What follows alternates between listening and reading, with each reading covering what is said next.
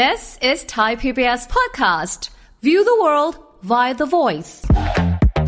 มูลค่าการซื้อขายคอนโดมิเนียมกับบ้านเนี่ยเฉพาะในกรุงเทพและปริมณฑลปีหนึงประมาณสัก4แสนล้าน นี่เฉพาะกรุงเทพและปริมณฑลอันดับ 2 ของการซื้อขายอสังหาริมทรัพย์อยู่ที่ EEC แล้วตัวเลขมันอยู่ที่ประมาณแค่ 60,000 ล้านเท่านั้น ความแตกต่างของตลาดอสังหาริมทรัพย์ระหว่างส่วนที่เป็น center ของประเทศกับส่วนที่เป็นภูมิภาคมันต่างกันค่อนข้างเยอะ แต่ปีนี้ส่วนที่มาแรงที่สุดอันหนึ่งก็คือมองข้ามไม่ได้เลยภูเก็ตรัสเซียกับยูเครนมีสงครามรบกันทั้งรัสเซียทั้งยูเครนก็หนีมาซื้อบ้านที่ภูเก็ต ตอนนี้กลายเป็นว่าภูเก็ต ราคาที่ดินแพงขึ้น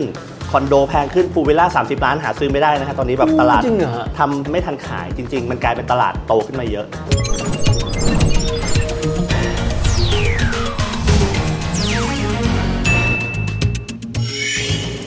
สวัสดีครับ ยินดีต้อนรับเข้าสู่รายการเศรษฐกิจติดบ้านนะครับ วันนี้จะมาคุยถึงเรื่องของอสังหาริมทรัพย์บ้านเรานะครับเศรษฐกิจไทยถือว่าฟื้นตัวไม่ค่อยแข็งแรงสักเท่าไหร่เลยนะครับจนกระทั่งมีคำถามนะครับว่า แล้วคนไทยนั้นยังมีสตุ้งสตังในการที่จะซื้อบ้านซื้อช่องหรือไม่ โดยเฉพาะระยะหลังเลยนะครับจะเห็นว่าแหล่งเงินหลักๆเลยนะครับก็จะได้มาจาก คนต่างชาติที่เขาเดินหน้าเข้ามาซื้ออสังหาริมทรัพย์บ้านเรา วันนี้คุยประเด็นนี้กันนะครับกับผู้เชี่ยวชาญด้านการลงทุนอสังหาริมทรัพย์เจ้าของเพจนะครับโอภาสใหญ่ Hi Happy Investor คุณโอภาสธีรปัญญาเลิศหรือว่าคุณใหญ่ครับ คุณใหญ่สวัสดีครับ สวัสดีครับคุณวิทย์ครับ สวัสดีท่านผู้ชมครับผมครับ คุณใหญ่ครับถ้าเกิดเราลองบอกว่าสุขภาพของอสังหาริมทรัพย์บ้านเราหลังจากผ่านโควิด ไปแล้วเนี่ยตอนนี้จะบอกว่าเป็นสภาพไหน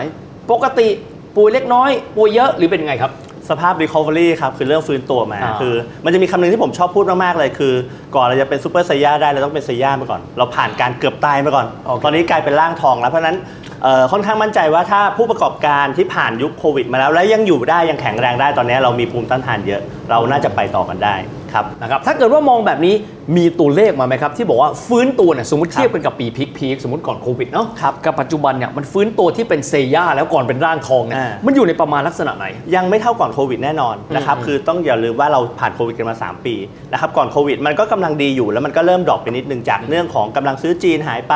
เรื่องของเริ่มมีเรื่องค่าเงินบาทที่มันแข็งแรงขึ้นเลยช่วงนั้นมันก็ทำให้เริ่ม drop drop มาแล้ว แล้วมันก็บังเอิญมาเจอกับช่วงโควิดพอดี มันก็เลยทำให้ซบลงไปค่อนข้างเยอะนะครับทีนี้ถามว่าตอนนี้เริ่มกลับมาแล้วยังกลับมาแล้วกลับมาดีกว่าช่วงโควิด แต่ยังไม่เท่าก่อนโควิดนะครับตัวเลขมันเริ่มกลับมาดีขึ้น แต่ว่ายังไม่แข็งแรงเพราะว่าถ้าพูดถึง absorption rate เอาอย่างครึ่งปีที่ผ่านมาเนี่ยเอ่อ absorption rate ในในบ้านเราประมาณสัก 30%แปลว่าสมมติว่าเราสร้างคอนโดขายกันในตลาดทั้งประเทศสมมติมีขายอยู่ร้อยห้อง มันก็จะมีคนซื้ออยู่แค่ประมาณ 30 ห้อง ซึ่งน้อยกว่าสมัยก่อนครับนะครับเพราะฉะนั้น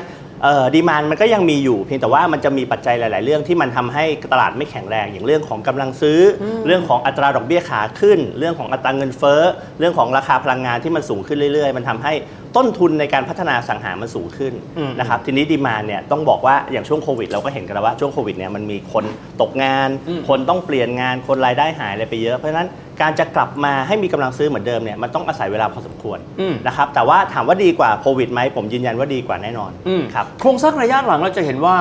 แต่ละค่ายอสังหาเองพยายามครับที่จะดึงดูดคนต่างชาติซื้อค่อนข้างเยอะครับเงินต่างชาติที่เข้ามาซื้อมากน้อยขนาดไหนครับเนี่ยก็ทำให้คอนโดเราอยู่ได้ นะฮะโอ้เอาจริงๆต้องแยกอย่างนี้ว่าตลาดของบ้านเราเนี่ยมันจะมีแนวราบกับแนวสูงอืมนะฮะซึ่งแน่นอนว่าถ้าในเมืองเนี่ยคอนโดมิเนียมยังเป็นตลาดหลักอยู่อืมนะครับช่วงที่ผ่านมาก่อนโควิดเนี่ยเรามีกำลังซื้อจากจีนจากรัสเซียจากหลาย ๆ ประเทศเข้ามาค่อนข้างเยอะ แล้วก็หายไปช่วงโควิด หลายโครงการที่ต้องขายใหม่หรือว่าหลายโครงการที่ขายไปแล้ว ลูกค้ากลับมาโอนไม่ได้อยู่จีนอยู่อะไรบินไม่ได้อ๋อกลับมาโอนมันก็มีการต้องกลับมา resale อะไรใหม่ มันก็เลยทำให้ตัว demand เนี่ยมันยังเอ่อตัว supply ยังเยอะอยู่นะครับทีนี้ต้องบอกว่าช่วงโควิดเนี่ย มันยังดีอย่างหนึ่งคือหลาย ๆ โครงการมันเริ่มมีการชะลอตัวการเปิดโครงการไปอืมเพราะว่ามันคนเข้ามาไม่ได้อ่าสร้างก็ก็ไม่ได้มีการปิด site มีอะไรไป มันก็เลยถูกการชะลอหลาย ๆ โครงการว่าเลื่อนมาเปิด หรือว่าปิดไปยังไม่ได้เปิดมา เพราะฉะนั้นกลายเป็นว่าช่วง 3 ปีที่ผ่านมาเนี่ย supply ในตลาดไม่ว่าจะเป็นบ้านหรือคอนโด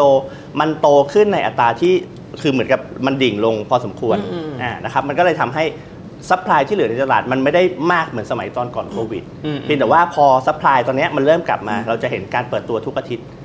คุณวิทย์หรือว่าท่านผู้ชมคงเห็นว่ามันมีการเปิดตัวคอนโดเปิดตัวบ้านอะไรทุกอาทิตย์เลย แต่ว่ากำลังซื้อมันก็ยังไม่ได้กลับมา full เหมือนตอนก่อนโควิดอืมนะครับทีนี้ตลาดถ้าถามว่าแล้วตลาดตอนเนี้ยอันไหนมันดี อันไหนมันไม่ดี ต้องบอกว่าช่วงโควิดที่ผ่านมามันเป็นช่วงที่ทำให้พฤติกรรมการซื้อคอนเอ่ออสังหาริมทรัพย์บ้านเราเปลี่ยนไปอืมนะครับจากช่วงก่อนโควิดเนี่ย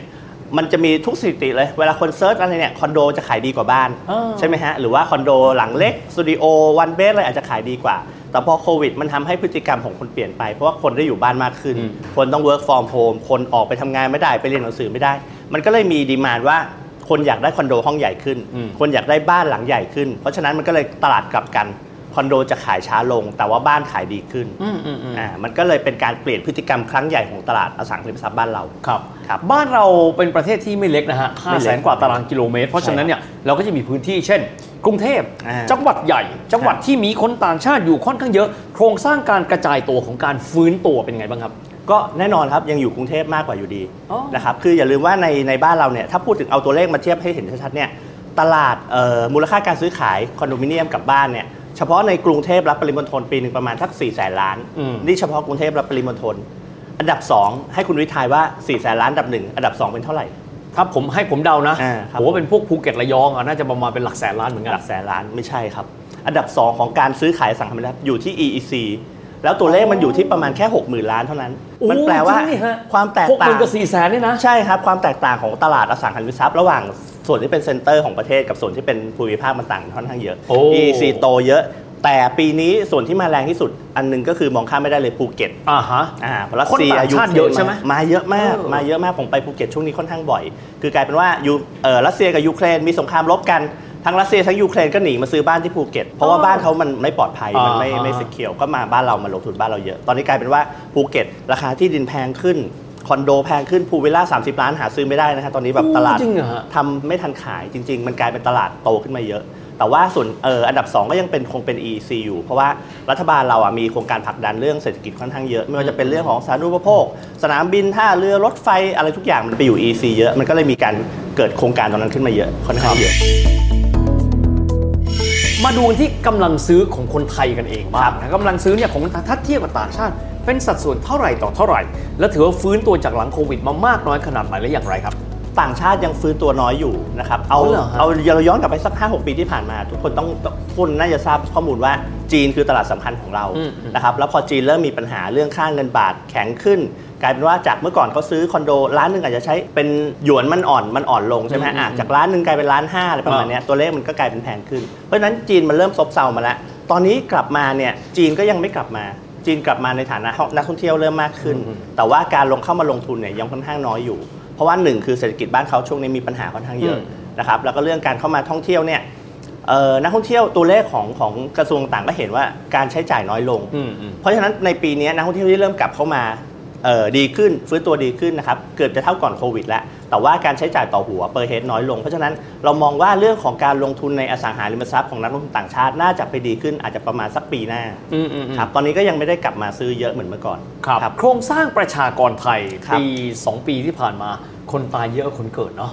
ตอนนี้เนี่ยฮะมันส่งผลกระทบต่อแพทเทิร์นการบริโภคครับการซื้อบ้านอยู่ยังไงบ้างไหมครับ เพราะคนก็ก็น้อยลงเนาะ จริง ๆ ผมว่าไอโครงสร้างอายุตอนเนี้ยไม่ได้มีผลเท่ากับโครงสร้างรายได้ อะโอเค ตอนนี้รายได้คือมีปัญหามากๆ คือถามว่าคอนโดขายดีไหม งานขายไม่ได้ยากเท่างานกู้ เพราะว่าคนจะขอซื้มาสินเชื่ออย่างเงี้ยเหรอ ใช่ครับรีเจ็คเลยตอนนี้ยังสูงอยู่ เพราะว่าธนาคารมีมีเรื่องข้อจำกัดค่อนข้างเยอะ เราเจอทั้งเรื่องของ LTV เราเจอดอกเบี้ยขาขึ้น เราเจอเรื่องของกำลังซื้อของคนที่ลดลงจากช่วงโควิด เพราะฉะนั้นกลายเป็นว่าคอนโดสร้างมาขายได้ แต่ว่าโอนได้หรือเปล่าอันเนี้ยต้องไปไหว้เจ้าเอา โอ้ยผมนึกออกละอ่าคือความต้องการมีแต่ว่ามีการเข้าครับ ถึงแหล่งทุนเพื่อมาซื้ออีกเรื่องหนึ่ง ใช่ใช่อ่าฮะกลับกันกับในในขณะที่ตลาดเซกเมนต์บน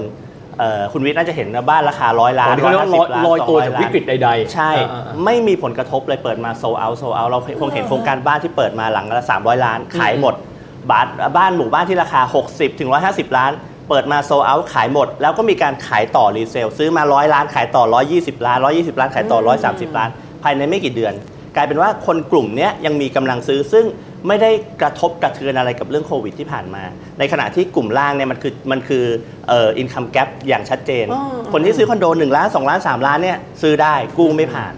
มันก็เลยกลายเป็นว่าเฮ้ย จริง ๆ ดีมาน่ะมันมีนะ ถ้าเราส่งเสริมเรื่องดีมาหรือว่าเรื่องของการให้สินเชื่อเงินกู้อืมที่ถูกต้องหรือว่าให้มันมัน flexible ขึ้นเนี่ยครับผมก็ยังเชื่อว่ามันจะทำให้ตลาดกลับมาฟื้นตัวกลับมามีชีวิตชีวามากขึ้น เพราะว่าตอนนี้มันเหมือนกับขายไปเสร็จเนี่ยต้องมาลุ้นทำผมทำคอนโดเองนี่ผมรู้เลยตอนขายคือขายนี่ไม่ได้เรื่องยากไอตอนยื่นกู้ให้ลูกค้าเนี่ยเป็นส่วนที่เราเราลุ้นที่สุด ครับ เพราะว่าระยะทางเวลาที่เราสร้างคอนโดแล้วเราขายไปเนี่ยเราใช้งบการตลาดไปเรื่อยๆ เพราะฉะนั้น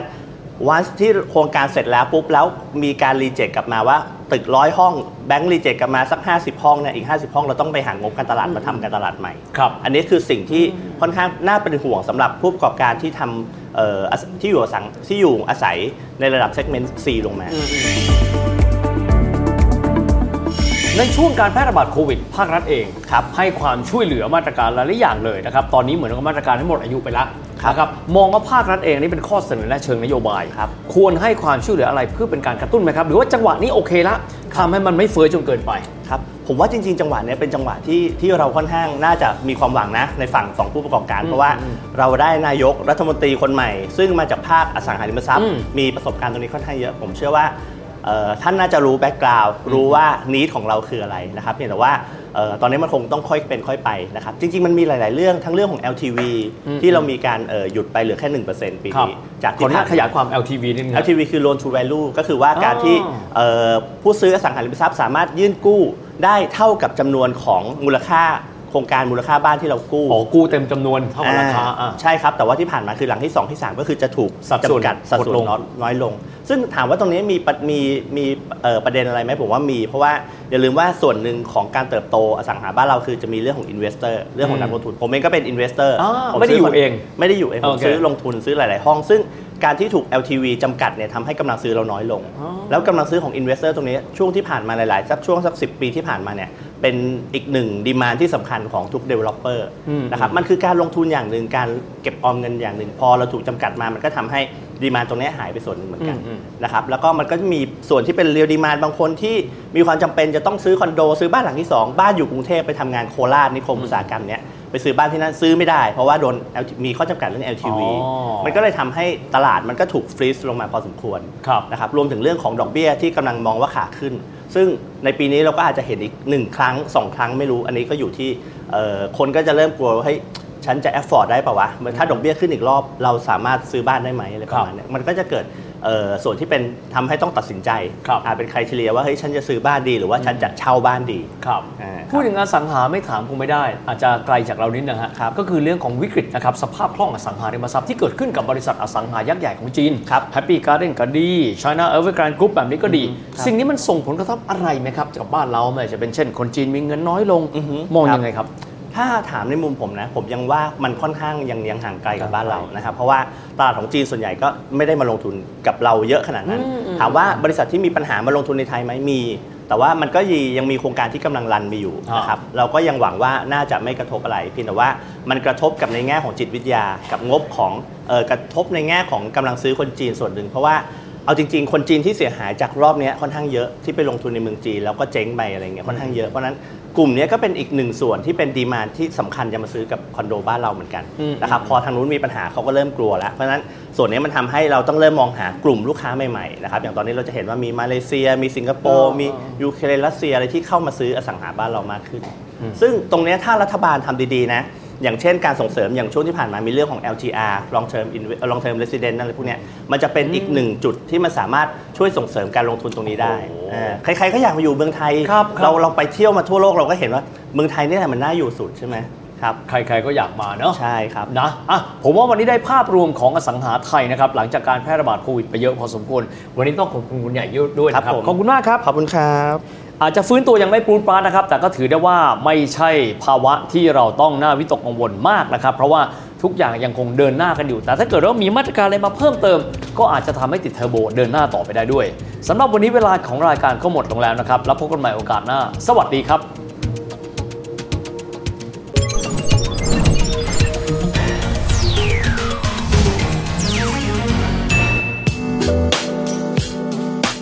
ดตามรายการทางเว็บไซต์และแอปพลิเคชันของไทย PBS Podcast